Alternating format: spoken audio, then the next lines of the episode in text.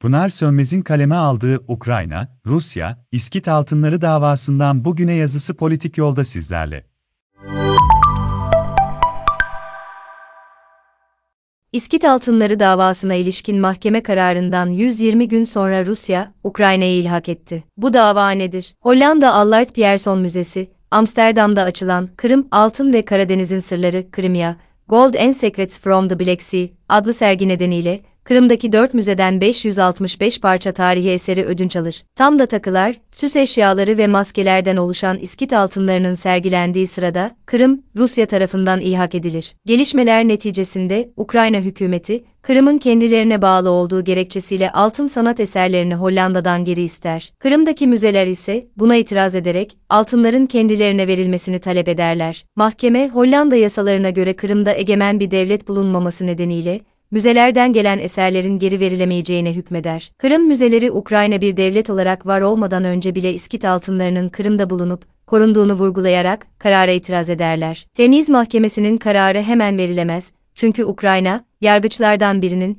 daha önce Hollanda'da görülen ve Kırım ile ilgili olarak Rusya tarafından kamulaştırılan petrol şirketi Yukos davasında avukatlık yaptığını gerekçe göstererek reddi hakim talebinde bulunur. Mahkeme heyetinin değişmesi ve yeni gelen ekibin dosyayı baştan ele alması nedeniyle temyiz süreci uzar. Ayrıca hem Ukrayna hem de Kırım yönetimini itirazlarının detaylı incelenmesi sebebiyle eserlerin kime ait olduğu belirlenemez. 26 Ekim 2021'de Amsterdam Temyiz Mahkemesi, Kırım'ın ilhak edilmeden önce Ukrayna'nın parçası olduğu gerekçesiyle İskit altınlarının Kiev yönetimine verilmesine hükmeder. Mahkeme, 2016 tarihli UNESCO Antlaşması'nı gerekçe göstererek, tarihi nitelikteki sanat eserlerinin ödünç alınan devlete, yani Ukrayna'ya geri verilmesi gerektiğine karar verir. Zira mahkemeye göre sanat eserleri ödünç verildiğinde, Kırım hala Ukrayna'nın parçasıdır. Neticede mahkeme kararını etüt edersek dolaylı yansıma ile işgalin nedenine ya da bahanesine giden yolda adımlardan biri olduğunu görürüz. Bu zamanın politik ve sosyal realitesinde halkların özgür iradelerinin tecellisi uluslararası hukuk tarafından korunması gerekir. Ve fakat ihtilaf her bir olayda açıkça sürerken ilhak gerçekleşti. Cephaneye dönmüş, sınırların genişletilmeye çalışıldığı şimdinin dünyasına hatırlatmak gerekir ki,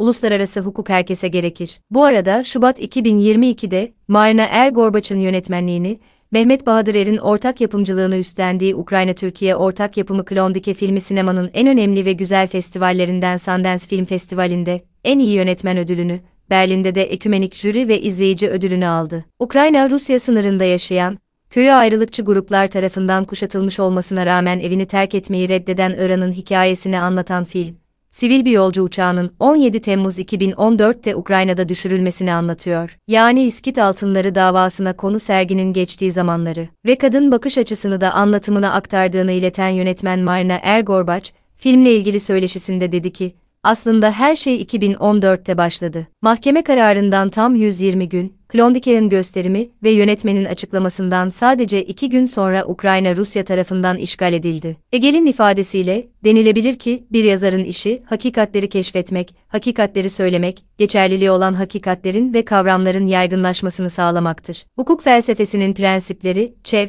Cenap Karakaya, Sosyal Yay, 2004. Hukukta illiyet bağı hukuki sonuç ile sonucu ortaya çıkaran olguların arasındaki nedenselliği belirtir. Ortaya çıkan zarar ile fail ya da faillerin davranışı arasındaki bağlantıyı nitelemek tarihsel bir bakış ister. İşte eser konulu bir davadan bugüne gelen ihtilafın, uyuşmazlığın ve sanatın, sinemanın, hikaye anlatımının ortaya serdiği, bugüne uzanan gerçekler. Hukuk bilimi, pozitif hukuk merceğinde, ilk önce sosyal hayatın hakikatlerini, bu bağıntıda kuralları, kararları, eylemleri araştırır ve yorumlar. Serginin ve ihtilafın gerçekleştiği, uçağın düşürüldüğü 2014'te Rusya'nın döviz rezervleri 500 milyar dolar. Kırım ilhakı sonrasında 350 milyar dolar. İşte bu arada Rusya uzun vadeli planlamayla rezervlerini neredeyse iki katına çıkarıyor. İşgale girerken rezervleri 640 milyar dolar. Yüzlerce yıllık tarihin ötesinde, büyüteç tuttuğumuz Hollanda mahkemesinin verdiği kararda, Kolinsk adlı film ve filme konu olayda, Rus ekonomisinin gerçekleri de bugüne ulaşan fotoğrafın parçalarıdır. Adorno, sanatın insanın tahakküm ve hükmetme kurumlarına karşı,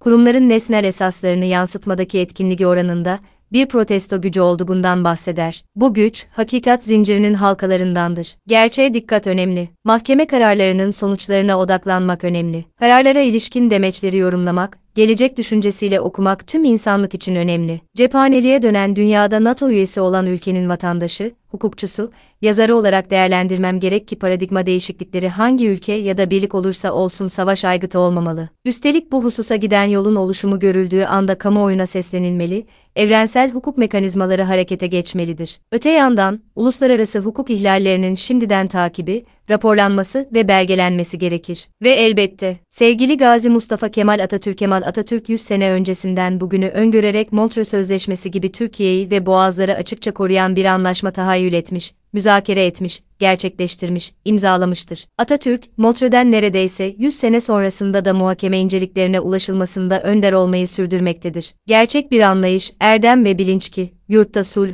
cihanda sulh.